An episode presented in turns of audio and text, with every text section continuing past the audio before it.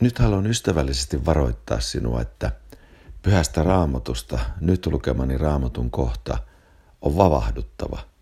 Tulee aivan suoraan silmille ja kasvoille. Ja se kuuluu näin. Sokea, likinäköinen, on unhottanut puhdistuneensa entisistä synneistänsä. Näin toisessa Pietarin kirjeen ensimmäisessä luvussa Pyhä Henki puhuu meille Pietarin suulla. Sokea, likinäköinen. Minkälainen on sokea ja likinäköinen? Sokea ei näe. Jos sokea toista taluttaa, molemmat lankeavat kuoppaa. Sokea on kykenemätön olemaan toisen opastaja. Entä likinäköinen? Likinäköinen ei näe nenänsä pitemmälle. Likinäköinen ei pysty ennakoimaan tulevaisuutta eikä katsomaan kauas. Ei näe lopputulokseen saakka. Viisas menee johdonmukaisesti loppuun saakka ja lopusta käsin tarkastelee nyt hetkeä. Likinäköinen ei pysty tähän. Eli meidän tulisi katsoa kauas, että olisimme nyt viisaita. Sokea, likinäköinen. Kuka on tällainen henkilö? Pyhänkin sanoo meille selvästi. Se, joka on unohtanut puhdistuneensa entisistä synneistänsä. Eli henkilö, jolla ei ole tuore kokemus, elävä kokemus, nyt hetken varmuus, että kaikki synnit ovat anteeksi annetut. Tämä, että kokee jatkuvasti syntiensä anteeksi antamuksen tuoreena, elävöittää ihmisen. Säilyttää hänet hengellisesti tuoreena. Raamattu elää, Jumala elää, ihminen elää pyhää elämää, sillä tässä on se asiayhteys, että joka on unohtanut puhdistuneensa entisistä synneistänsä, ei enää nyt hetkessäkään elä pyhää elämää. Vavahduttava sana. Sokea ja likinäköinen on henkilö, jolla ei ole tuoressa nyt hetkessä vakaumus, varmuus kaikkien syntiensä anteeksi antamuksesta. Me emme siis vaadi ihmisiltä synnittömyyttä, eikä Jumalakaan. Mutta sen me tiedämme, että pyhä henki osoittaa kaikkien syntien anteeksi antamuksen. Ja tämä pelastaa ja pyhittää. Pietari edelleen sanoo tässä meille, jos teillä on nämä ja ne yhä enenevät, niin ne eivät salli teidän olla toimettomia eikä hedelmättömiä meidän Herramme Jeesuksen Kristuksen tuntemisessa.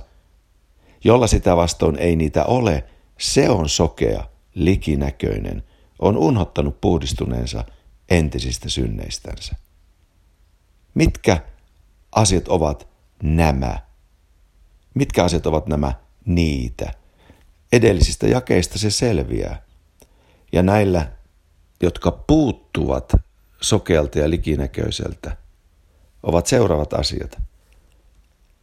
Uskon avut, eli moraaliset hyveet, ymmärtäväisyys, itsensä hillitseminen, kärsivällisyys, jumalisuus, veljesrakkaus ja rakkaus maailmaa kohtaan, siis maailman ihmisiä kohtaan. Nämä puuttuvat, jos ei ole tuoreena varmuus kaikkien syntien anteeksi antamuksesta. Voitaisiin sanoa sama asia näin jolla ei ole tuoreena, että hän on todella anteeksi saanut, ei elä pyhää elämää. Tai voimme sanoa, ei kuoleta hengellä lihansa tekoja. Tai voimme sanoa, ei elä eikä harjoita pyhässä hengessä hengen hedelmää.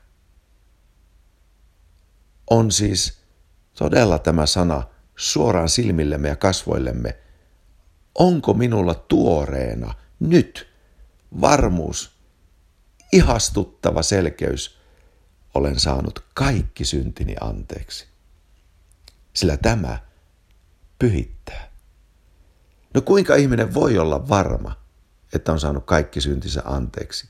Tuoresti, terveesti, ilahduttavasti. No katsomalla poispäin itsestä Jeesukseen.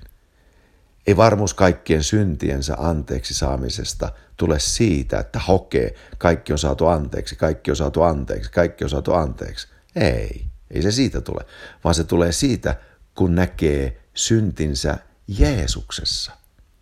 Näkee, kuinka juuri minun syntini olivat Jeesuksen päällä hänen riippuessaan kolkata ristillä. Ja kuinka Jeesus viattomana itse kärsii kärsii kuoleman rangaistuksen, kärsimyskuoleman minun syntieni tähden. Hän kärsii niistä minulle säädetty rangaistuksen, niin että rangaistus on siirretty minun päältäni hänen päällensä ristille. Rangaistus kyllä tapahtuu, mutta sen kärsijä on sijaiseni Jeesus. Ja minä näen, että kaikki syntini ovat hänen päällään. Ja siellä kun hän kuolee, kaikki syntini saavat rangaistuksensa. Ja vanha ihmisenikin kuolee yhdessä hänen kanssaan. Ja kun hänet haudataan, niin sinne hautaan menee koko vanha elämäni ja kaikki syntini. Eli minun vanha elämäni voi sammua. Syntielämäni voi sammua. Syntielämäni voi lakata. Voin lakata syntiä tekemästä. Kun näen, että syntini ovat hänen päällään ristillä, eivätkä omalla tunnollani. Siis juuri varmuus siitä, että olen saanut anteeksi itselleni. Mulla on uusi luonto minuus. Olen saanut anteeksi. Sillä toinen antoi itsensä minun edestäni, että minä saisin itselleni kaiken anteeksi. Kun tämän näkee, se synnyttää pelastuksen varmuuden ja synnyttää janon pyhään elämään – ei kukaan, joka elää tuoreessa syntiensä anteeksi antamuksessa, halua enää jatkaa syntiensä harjoittamista, vaan se sammuu siihen anteeksi antamuksen kokemukseen, varmuuteen ja sen näkemiseen Jeesuksessa ristillä. Ja kun Jumala herätti poikansa kuolleista, ja kun me näemme tämän uskon kautta, niin me näemme, että nythän mä elän uutta elämää. Elän tätä uuden luontominuuden elämää, jossa on vapaus synnistä. Tämä Kristus minussa ja uusi luontoni ei lähetä eikä anna impulsseja syntiin, ei, vaan se antaa impulssit pyhän elämään ja hengehedelmään. Kiitos Jumalalle. Varmistu siis tänään katsomalla Jeesukseen, että kaikki kaikki syntisi ovat anteeksi annetut. Ja silloin sinulla on tuore pelastuksen varmuus, innoite pyhän elämään ja jatkaa Jeesuksen seurassa.